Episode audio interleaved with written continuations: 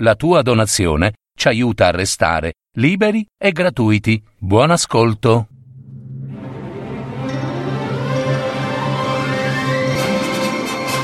Fiabe, favole, racconti, leggende. Adattamento e messa in voce di Gaetano Marino. www.paroledistorie.net Spera di sole, raggio di sole. Da una fiaba di Luigi Capuana.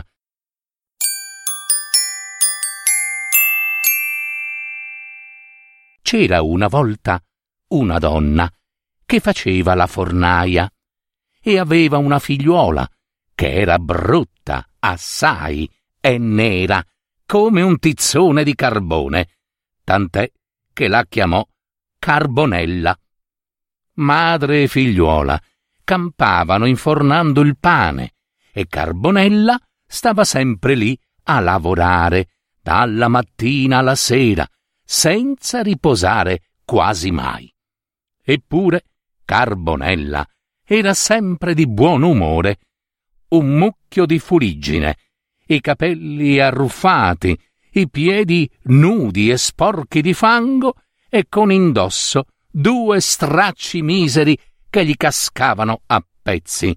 Ma le sue risate risuonavano da un capo all'altro della via, del villaggio. Carbonella fa l'uovo, dicevano ridacchiando le vicine. All'imbrunire del giorno le due fornaie si chiudevano in casa e non s'affacciavano più. D'inverno poteva starci, passava, ma l'estate, quando tutto il vicinato si godeva il fresco e il lume di luna, niente, o che erano matte, mamma e figliuola, a starsene tappate in casa con quel caldo. Le vicine si stillavano il cervello. Oh, fornaie! E venite fuori al fresco! Venite, su! Si sta più fresche in casa! Madre e figlia rispondevano. Oh, fornaie! Ma guardate che bella luce di luna che c'è! Guardate! C'è più lume in casa, comari, eppure più bello! Eh, la cosa era strana assai. Le vicine si misero a spiare e a origliare dietro l'uscio, come fan di solito le pettegole comari.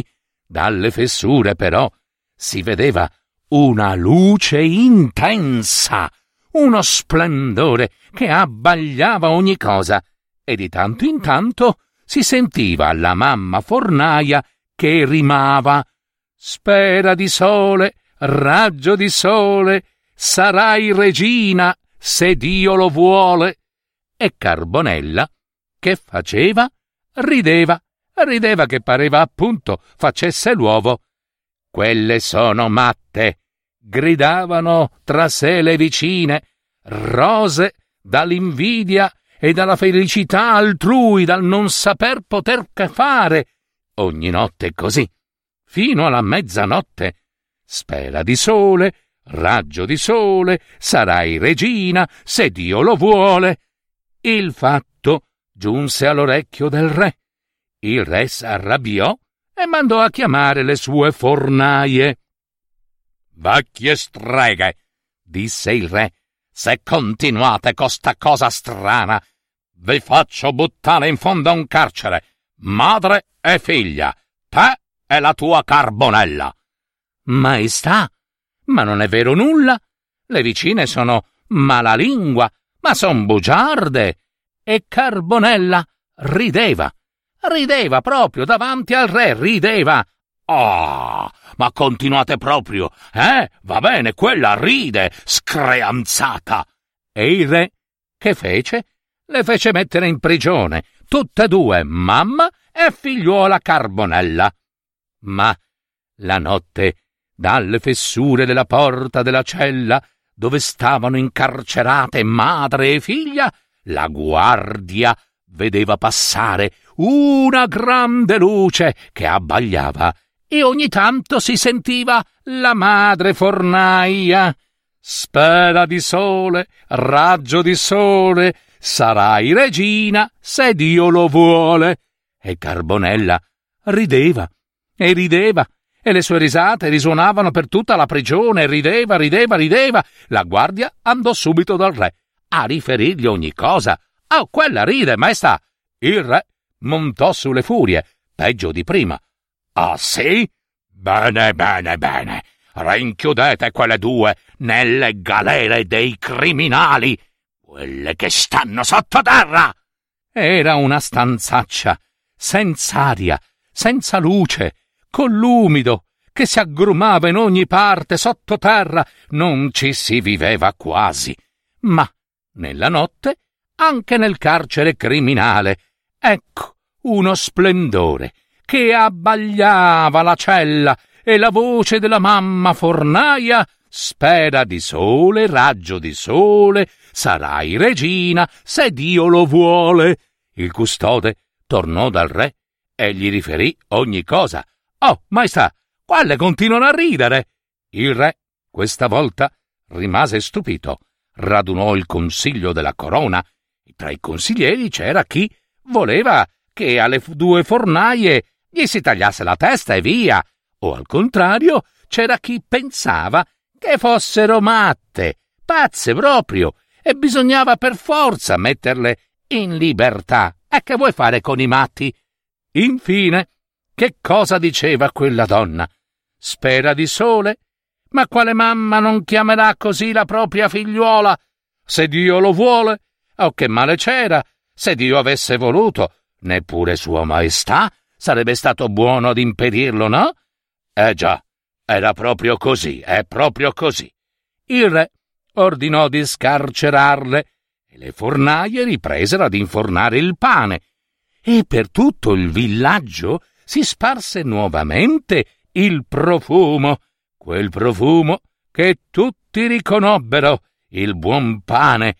Tutti sapevano che quel pane era il migliore del villaggio, soffice, lieve, gonfio e croccante allo stesso modo, pareva fosse ostia, così squisito da far tornare subito le comari e altri ancora a comperare focacce e filoni in quel forno.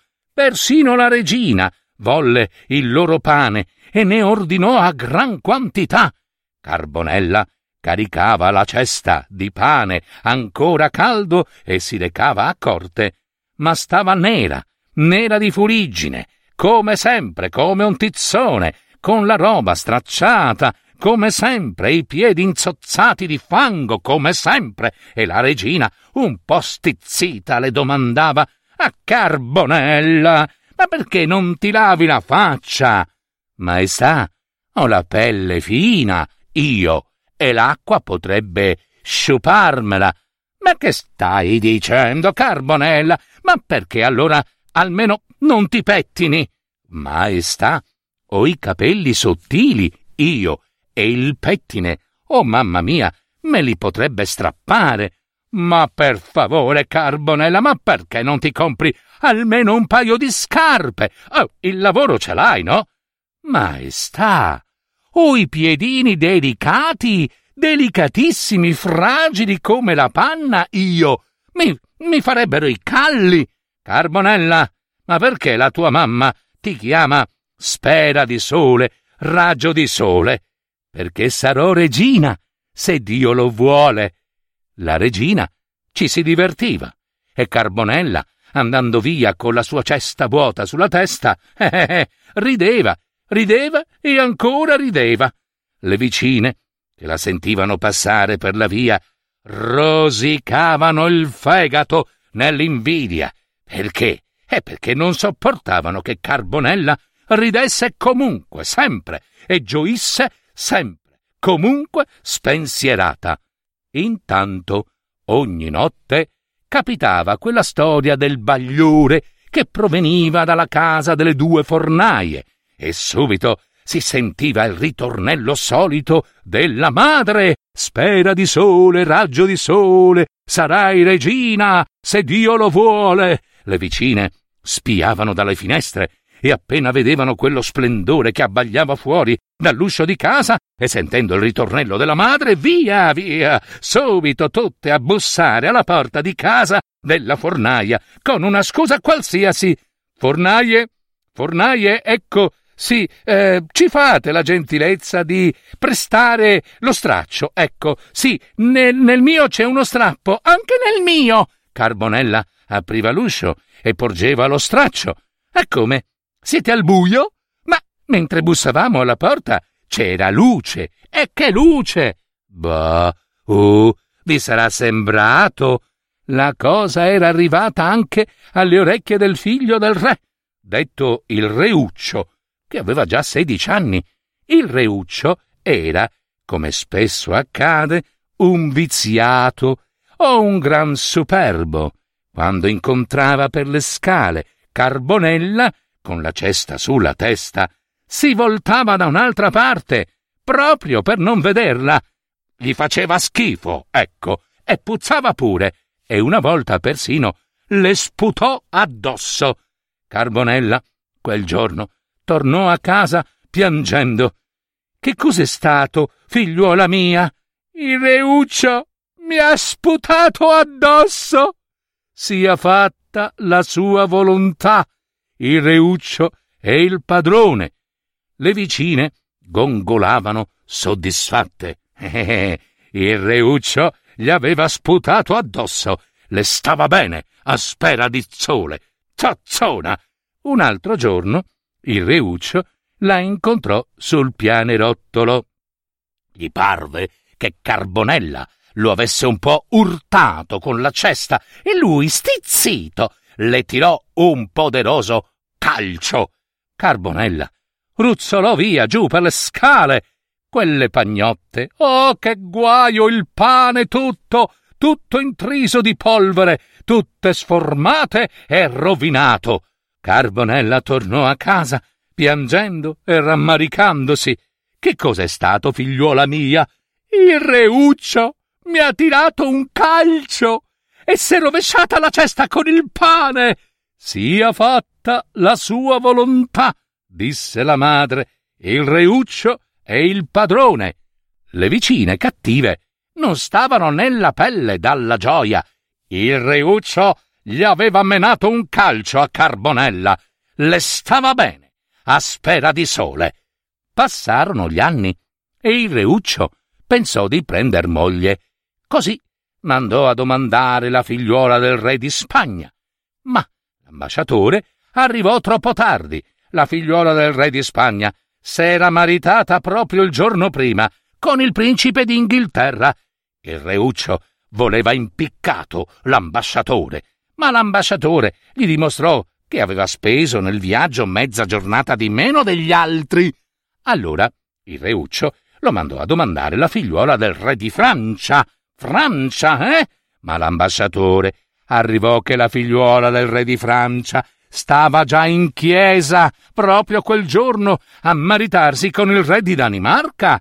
Il reuccio voleva impiccato proprio ad ogni costo quel traditore che non arrivava mai in tempo, ma questi gli provò ancora una volta che aveva speso nel viaggio una giornata di meno degli altri. Allora il reuccio lo mandò dal grande turco per la sua figliuola, ma l'ambasciatore arrivò troppo tardi. La figliuola del gran turco se n'era fuggita con il re della Persia. Il reuccio non sapeva darsi pace, piangeva. Il re, la regina, tutti i ministri gli stavano attorno finché il reuccio, per distrarsi, se ne andò a caccia. Smarritosi in un bosco, lontano dai compagni, vagò sperduto per tutta la giornata, senza trovare più la via del ritorno. Finalmente, verso sera, scoprì un casolare in mezzo agli alberi. Dall'uscio aperto vide dentro un vecchio con una grande barba bianca che, acceso un bel fuoco, si preparava la cena. Bravo uomo, sapreste indicarmi la via per uscire dal bosco? Ah, finalmente sei arrivato. A quella voce grossa il reuccio sentì la pelle che si riempiva di brividi. Brav'uomo, io non vi conosco, io sono il reuccio. E che m'importa? Reuccio o non reuccio, prendi quella scure e spaccami un po' di legna. Il reuccio si spaventò e spaccò la legna. Oh, reuccio o non reuccio, va a prendermi acqua alla fontana.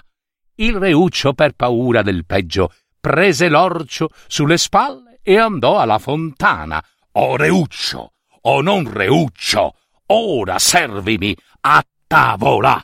E il reuccio lo servì a tavola, e alla fine della cena il vecchio diede da mangiare al reuccio gli avanzi. Poi il vecchio disse: E ora, o re, o reuccio, non reuccio, buttati lì a dormire. Era la lettiera del mulo, dove ci stava l'erba secca e la paglia e tutto il resto. E il reuccio si accovacciò su quel po' di strame, ma non riuscì proprio a dormire. Quel vecchio era il mago stregone, padrone del bosco, e quando andava via stendeva attorno alla casa una rete stregata d'incanto malefico e teneva il reuccio suo prigioniero e schiavo. E intanto il re e la regina piangevano per il morto reuccio, il figliuolo pensavano fosse morto il principe e portavano dunque il lutto. Ma un giorno, non si sa come, arrivò la notizia che il reuccio era schiavo del mago stregone e il re spedì subito i suoi araldi. Tutte le ricchezze del regno gli avrebbe donato, in cambio della libertà del proprio figliuolo. E che m'importa a me? Io sono più ricco di lui. E che cosa volete dunque per la vita del reuccio? domandarono gli ambasciatori. Voglio una pagnotta. Una pagnotta? Oh, una pagnotta è una schiacciata di pane, impastata, infornata, di mano della regina, e nessun altro. E il reuccio? Sarà libero allora. Subito la regina setacciò la farina, la impastò, fece la pagnotta, la schiacciata di pane, scaldò il forno di sua mano e le infornò, ma non era pratica la regina. Pagnotta e schiacciata furono abbruciacchiate. Quando il mago le vide, arricciò il naso. Buone per i cani! E le buttò al suo mastino. La regina settacciò di nuovo la farina, la impastò, fece un'altra pagnotta, un'altra schiacciata, poi infornò, ma come prima pagnotta e la schiacciata bruciarono. Buone per i cani! disse ancora il vecchio stregone, e come prima le buttò al mastino. La regina provò e riprovò, ma il suo pane riusciva sempre o troppo o poco cotto, e intanto il povero Reuccio restava schiavo del mago a fare il servo. Il re adunò il consiglio dei ministri. Sacra Maestà, disse uno dei ministri, proviamo a far finta che la regina impasti e inforni pane schiacciata e lasciamo che sia invece Carbonella, la figlia della fornaia, a preparare ogni cosa. Bene, benissimo. E così fecero. Ma il vecchio era mago e stregone, vedeva, sapeva tutto, sapeva ogni cosa, e arricciò il naso, pagnottaccia, schiacciataccia, via, levatevi la faccia, e gettò ogni cosa al cane mastino. Allora, disse il ministro, non c'è che un rimedio, maestà. E quale? domandò il re. Sposare il reuccio con Carbonella. Così il mago avrà il pane che chiede. Spera di sole, raggio di sole, sarai regina, ora, se Dio lo vuole. E fece il decreto reale che dichiarava il reuccio e Carbonella marito e moglie. Il mago ebbe la pagnotta e la schiacciata, setacciata, impastata, infornata dalle mani della regina e il reuccio fu messo in libertà. Ma subito lui, il reuccio, divenuto re di Carbonella, non ne voleva proprio sapere. Quel mucchio di fuliggine, mia moglie, quella bruttona racchiona di fornaia, regina. Ma c'è un decreto reale. Sì? Bene. Il re lo ha fatto e il re può disfarlo. Carbonella, diventata reginotta, era andata ad abitare nel palazzo reale, ma non s'era voluta lavare, né pettinare, né cambiarsi d'abito, né mettersi un paio di scarpe. Quando verrà il reuccio, allora mi ripulirò.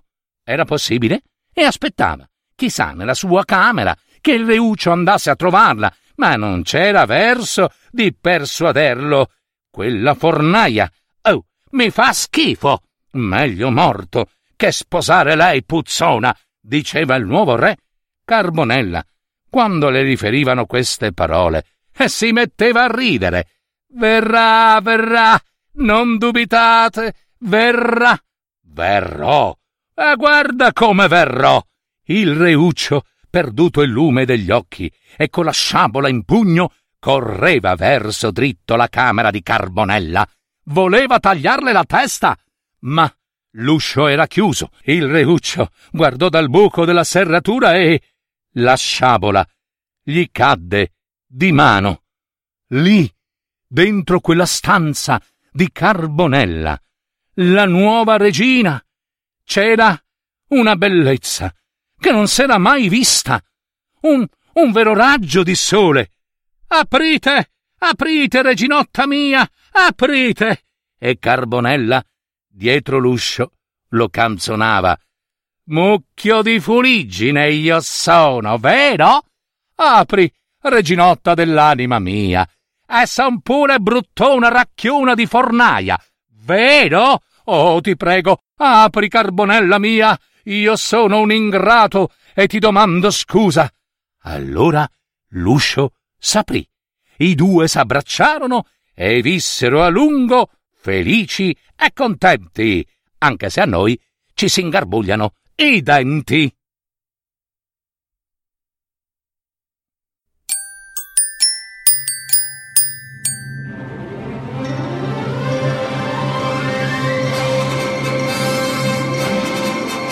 Avete ascoltato Parole di storie, fiabe, favole, racconti, leggende, adattamento e messa in voce di Gaetano Marino. www.paroledistorie.net